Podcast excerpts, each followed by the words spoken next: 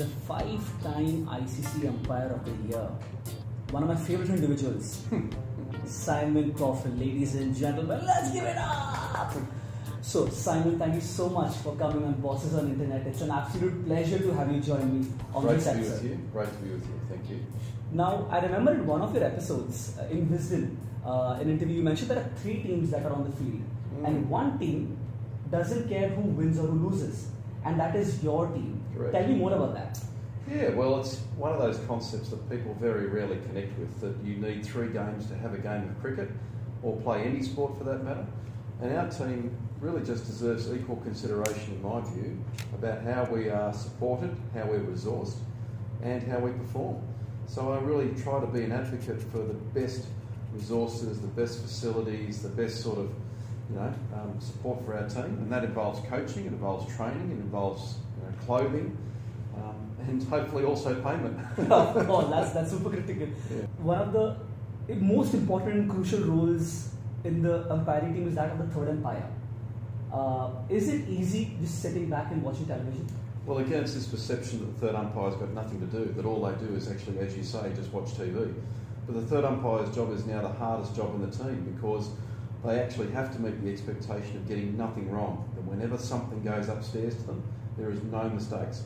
But they also count the balls, they count the overs per bowler, they record all of the delays and stoppages, they manage the match with the director and the match referee and the on field umpires. They control start and stop times. They also make decisions of runouts, um, stumpings, obstructing the field. That's a lot happening. I They mean, also manage- never understand They manage code of conduct. They look at player behaviour. They watch the TV about 80% of the time. They look for things that the on-field umpires need to know, and they are basically a safety net all the time. So their job is full on, and normally they are first to arrive in their position, and they're normally last to leave their position. They fill out over eight stats for the match referee and the on-field umpires. They fill out lots of documents. It's a full-on job. Um, so it's the hardest job in the team, in my view. But so many things are happening on the field. It's a very high pressure job, uh, and there are two positions. Which one is easier of the lot? Well, they've both, got their roles, but obviously the on-field umpire at the bowler's end carries most of the responsibility for decision making. Um, and really, they are the primary umpire. But at Square Leg too, we're always working. We're always trying to support our mate. We are focused on team success, so we have a lot of soft signals that people may not be aware of, which we do discuss pre-game. So we, we help each other with runs off the bat from Square Leg. You know, it's missed everything. We don't know. That's- don't know? Yeah, Okay. one for the over, one bouncer for the over. They call and signal wides from square leg or no balls for above waist high. They tap their leg for when there's a leg bye. There's lots of soft signals that were always in the game. Square leg is also monitoring fielding restrictions. That's their responsibility. They're also looking for bowling actions. They're looking for other things that are happening in the field. They're scouting around and making sure that things are fine. And they're another set of eyes for the bowlers and umpire to ensure that normally we come up with the right decisions. So, you know, the players have their own rituals of who will bat first. How do you choose who goes on square leg and behind the stumps? Uh, Well, these days uh, we sort of developed this trend around trying to let fate determine which end we go to. When I did my first test match with Venkat uh, in the Boxing Day test match, the year 2000, I remember walking out on the field with Venks and I said, Venks, which end would you like? And he basically said, I don't care which end you go to, but I'm going to that end. so, so he told me which end he was going to.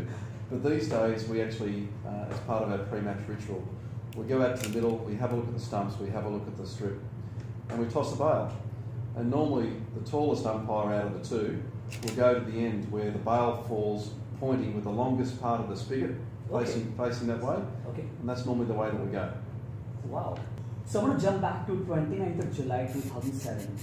The decision maybe I'm talking about relates to Sachin Tendulkar, and maybe you were the most hated person back then in India. Tell me, tell me, what were you grappling with? What was the psyche? What are the challenges that you were going through? Why that decision? Are you referring to when I go Sachin out on 91 LBW to Paul That Collingwood? is absolutely right. Well, funny that, funny that. I use that quite a lot in my training sessions with corporates and business people about showing them that I do make mistakes and bad things do happen. Look, it wasn't a particularly pleasurable experience because I, I never like getting any batsman wrong. Like to get all my decisions right and I like to make sure that I deliver my best performance. Unfortunately, on that day, in that particular example, technology didn't agree with me. Uh, Hawkeye had the ball missing the stumps. not by much, not by much. Let's give you that. But you know, it did show that the ball was missing, and if you agree with technology, then I got the decision wrong. Uh, and the following morning, uh, I wasn't expecting the, the commentary to be, you know, overly overly helpful or supportive, and so I stayed away from reading Cricinfo. I stayed away from reading online stories or even picking up the newspaper. I, I knew that I'd made a mistake, and I knew that that was unfortunate and not what I wanted to do. But I, like everything, um, I, I, feel terrible when I make a mistake. It's not what I want to do.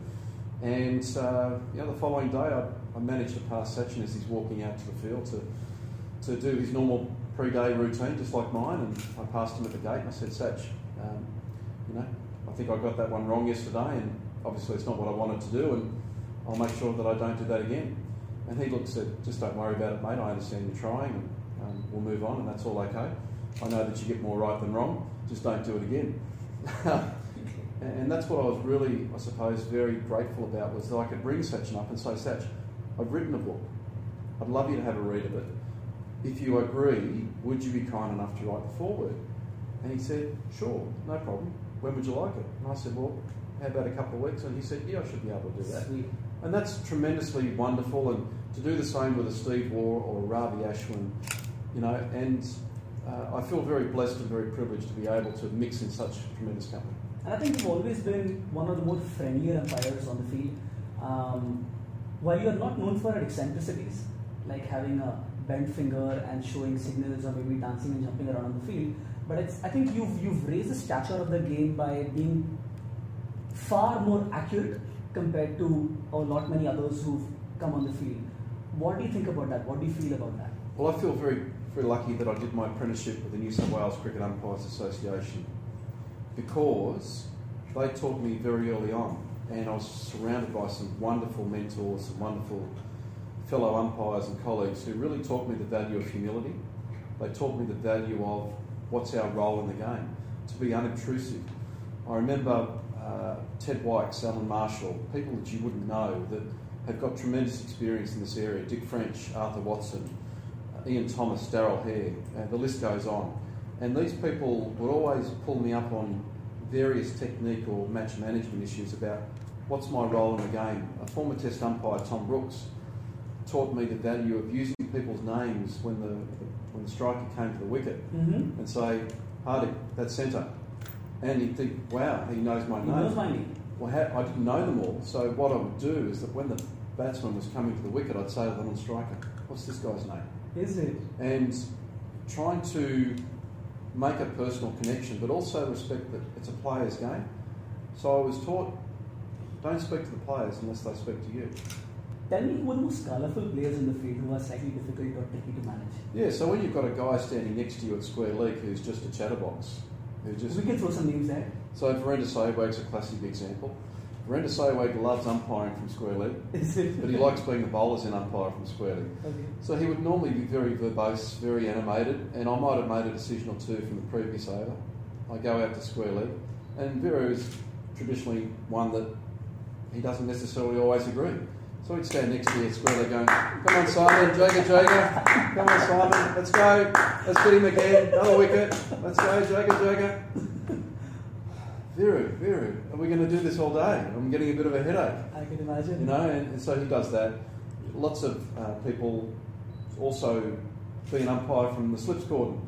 Mark Waugh was fantastic at umpiring at, at second slip, and he'd always have a view and opinion. Is it? But you know, you just sort of go with the flow with those sorts of players, and you treat them with respect, and you try to, you know, work with them. Uh, but tell me this: I think the match that comes to my mind when I represent my country, India, is always the India-Pakistan match. And I think the 2011 World Cup semi-final that you had the privilege of officiating.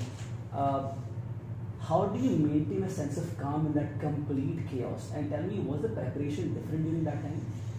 Oh yeah, it is. Um, because again, referring back to the book, it's about pressure can create a diamond or pressure can burst a pipe. So what can I do uh, to deal with the external pressure, and what can I do to deal with the internal pressure? So I would I would not do any interviews. I would not talk to people who weren't actually consistent with my preparation leading into that game. I would manage those distractions by saying no. On those in that particular match, I said no to turning on the TV. I said no to picking up newspapers left outside my hotel room door. I said no to um, talking to people in the lobby. I said no to a lot of things to just keep my focus on my game and how I could help my team have a good match on the day, and then making sure that I just kept it really simple. And I said no to actually negative thoughts. I said no to turning that into a positive and what is my role? What am I going to do here? You know, I, I can umpire well here. All I've got to do is watch the ball. I've got to do this. I've got to do that. What were some of the most interesting appeals that have come to you? The most memorable appeals, or let's put it this way: the funniest and most irritating appeals that have come across your way.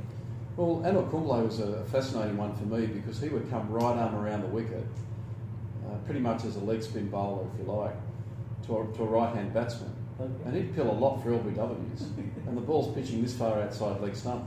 And I'd be thinking, well, that's not out, that's not out. They're pretty easy decisions.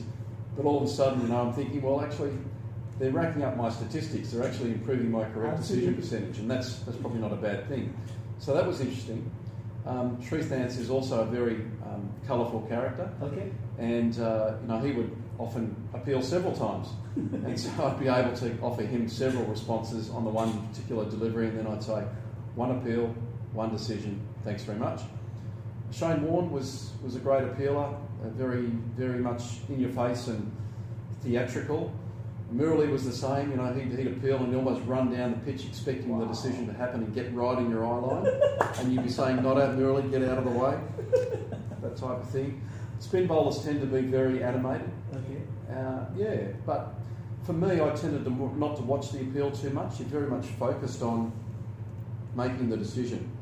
I remember doing a game, India Pakistan, Chinnaswamy Stadium Test match, towards the back back end of the game, and I've given a not out decision. Uh, Indian player batting. I don't know who it was. I can't even remember who was bowling. It might have been might have been a spinner.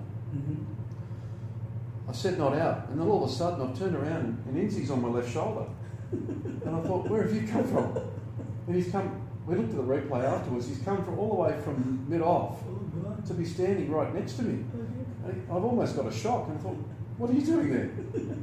so I'm sort of focused here and I have no spatial awareness about anything else other than trying focus is there, absolutely. Yeah, that's what you're doing. So you know that there's an appeal, but that's what you've got your eye line on. So we ended up charging him with charging towards the umpire, but that's the intensity of focus, focusing on the right things at the right time, and being sort of oblivious to things that are happening around you. And that's where really you need your mate at square leg to have that spatial awareness to actually help you out with other pieces of information. And on the field, I think there are like crazy deafening noises. How do you, in that chaos, listen to the thin edge? It's there are a couple of things there to think about. Number one is that is that preparation and being alert but not alarmed, and self-recognizing that today, in this game, I'm not going to be able to use these, and mentally telling yourself that don't worry about not hearing it. That's okay. That's to be expected. So don't give a caught behind not out simply because you didn't hear it, because that's off the table. What you've got to do is learn to trust your eyes and tell yourself, I just need to focus and really have a hard focus on ball going past the bat and trust my eyes. Then there is this thing that you can't teach. It's called the gut. It's called the instinct. It's using all of your experience with that, what else is going on around you. And I did that in a game in, in Karachi, India, Pakistan. Inzamam was on 120, I think, at the time. Keeper was standing up. I think Harbhajan might have been the bowler. Uh, caught behind, and they've all gone up. And I haven't heard it. But everything just told me, every just, my experience said that's out. But I didn't hear the outside edge. And because the keeper was up, there wasn't a deflection to really see. And I've just trusted my gut. And I put my finger up and I think, gee, I hope that's the right decision. But then the replay comes later on after the game and you actually see the deflection off the bat into the gloves. Now, you can't train that, you can't coach that, but that's the sort of experience and gut feeling that I'm talking about. I believe you're a test match person. You've always appreciated the Yeah, format of the game a lot. Yeah, I'm a very. My inherent nature is the traditional conservative form of cricket and conservatism just in life in general. But the accountant will prefer T20 match more. Probably an accountant, no. Not, not at all, because it does take you outside of your comfort zone. It's different. It's, it's the bleeding edge of technology. And it pushes you outside of your comfort zone. But if we are going to protect the culture and heritage of Test cricket, and we are going to promote it in a way where people want to play it, want to watch it, want to officiate it, we've got to look at ways to take the best of what we've got and advance it and promote it and make sure it's there for future generations to play or watch. And I think it's really important to have role models of individuals on our TV screens, and it's really important to have formats of the game on our TV screens where people can say, that's fantastic, I can really connect with that, I'd love to be able to participate. Since you mentioned role models, Virat Kohli is has been absolutely brilliant in my perspective. What has been your thoughts uh, seeing him evolve over a period of time as a player, as a human being? Well, early on, I, I, I could see he had tremendous talent, and that's one of the pathway objectives with cricket is that we pick the right people and we can see that they've got talent and potential. And again, how do we exercise and maximise that potential? So I could see very early, early on when I saw Virat for the first time in Hobart, I think it might have been, where he scored 120 against Sri Lanka. He was a talent, no question. But being a good batsman doesn't make you a good captain. Mm-hmm. I worked in the printing industry for about 13 years before I became a full time cricket umpire. I know firsthand that being the best printer on a printing press doesn't make you the best foreman. That's not, it helps. But there are a lot of people skills and a lot of soft skills That you pick up along the way. that you've got to get along the way. And so having that technical ability is one thing. Having all those soft skills is the difference between whether you, okay, you're a good player, but then do you become a great leader and do you become a great advocate and role model for other people to follow? Because one of the things about captaincy, one of the things that Clive Lloyd talking about umpiring, and Ranjan Madugalle really helped me in this space, sitting next to these great people as match referees, is that a captain, a good captain, has to be an hour in front of the game. One of the great qualities that an umpire can have is to be able to read the game and see where it's going Mm. and see where the tactics and strategy is leading. And so when I was fortunate to sit down with Virat Kohli earlier this year after he'd won uh, the series in Australia after 71 years, was I got a sense of how connected he was with his own strengths and weaknesses as, a, as an individual, as a leader. And he, he put forward some really great messages that I think is important to share with everyone. And I've touched on a couple of those in my book about how do you build trust with your people as a leader?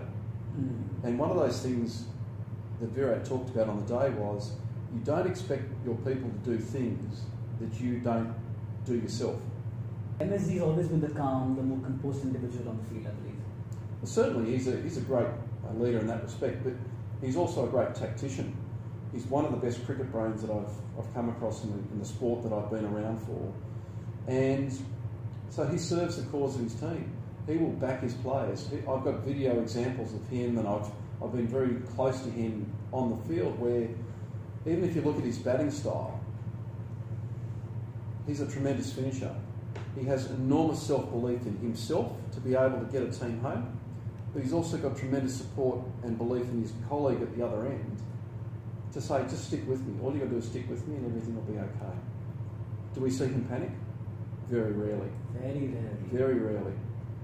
So he is the coolest, the calmest person in the room, which is exactly what an umpire has to do.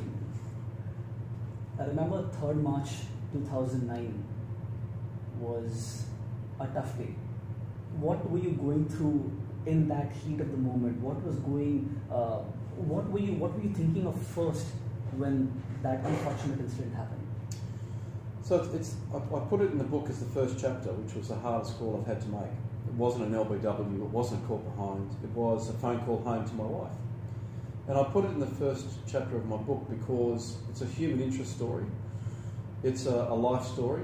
It's something that I learned a lot on the day from about how we see things differently and about what life's all about. And context here is it's just a game of cricket. What I learned on that day or what I went through was a huge range of emotions. Everything from fear to elation to sadness to joy to sympathy to relief. We saw the worst that life had to throw at us, and we saw the best that life had to throw at us. We saw tremendous sadness and death, and we saw uh, people help each other and, and be there for each other and, you know, um, save each other. Chris Broad was outstanding in the way that he looked after Ahsan Raza and tried to stop the bleeding and, tried to make sure that he didn't die in our car. We had, um, you know, moments of human emotion that were raw, and you know, in that bus, I was down, crouched down. I thought about writing notes to home and do I do I say goodbye to my loved ones? And I remember quite clearly thinking that I didn't think I was going to die that day, but I thought I might get shot. I was expecting to get hit. Um, and by the grace of God, that didn't happen. But in our vehicle, that was not the case with other people.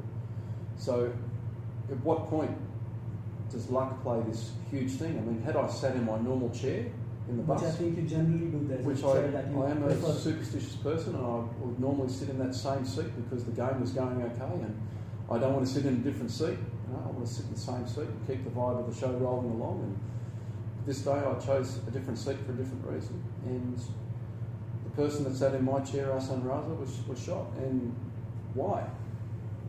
Why, why am I sitting here and someone else is not? It's, and so I connected with my mortality. I connected with what was life supposed to deliver and how can I make the most of the opportunity. And it reinforced my belief that I, I really dislike waste. Wasted food, wasted talent, wasted opportunity. We don't have a lot of time on this planet. So we need to make the most of what's in front of us. And we need to be kinder to people. We need to realise it's just a game of cricket. And so when people have a go at me for getting something wrong, okay, I got it wrong. Big deal. Everyone makes mistakes. Everyone makes, we're human. We're human. But it's what we do next that counts. And out of that incident, it's what we did next that counted.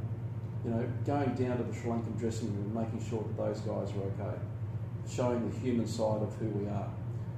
And I think in this age of you know, mental health, particularly if we look at the Glenn Maxwell incident and I go back to Marcus Trescothick or Jonathan Trott, or even in my side of the game with Mark Benson, mental health is really important and our well-being is really important. And we have lots of programs around now around Are You OK? And I encourage people, number one, to hug the people that they love, which is what I learned on that day. You must hug the people that you love. You must tell them how much they mean to you because you never know when you won't see them again. It makes sense, Correct. And regularly check in with the people who mean something to you and just ask them the question Is everything okay? So, finding the gaps. Mm. This is the book. So, where can our viewers get a hold of this book? Well, it's available in all bookstores, good bookstores that is, but you can get it online at Amazon, and Flipkart, and those sorts of places. And for all the people out there, for all the lessons that Simon has been kind to share with us. That much and many, many more lessons are in this book. And I hope you do take a read. Do share your thoughts and comments in the section below. Simon, wish you all the best. And I hope the message in this book reaches people far and wide. And the freshly minted author in you writes more books. Dhanyawad. Dhanyawad, that's it. And on that note, ladies and gentlemen, I'll catch you soon.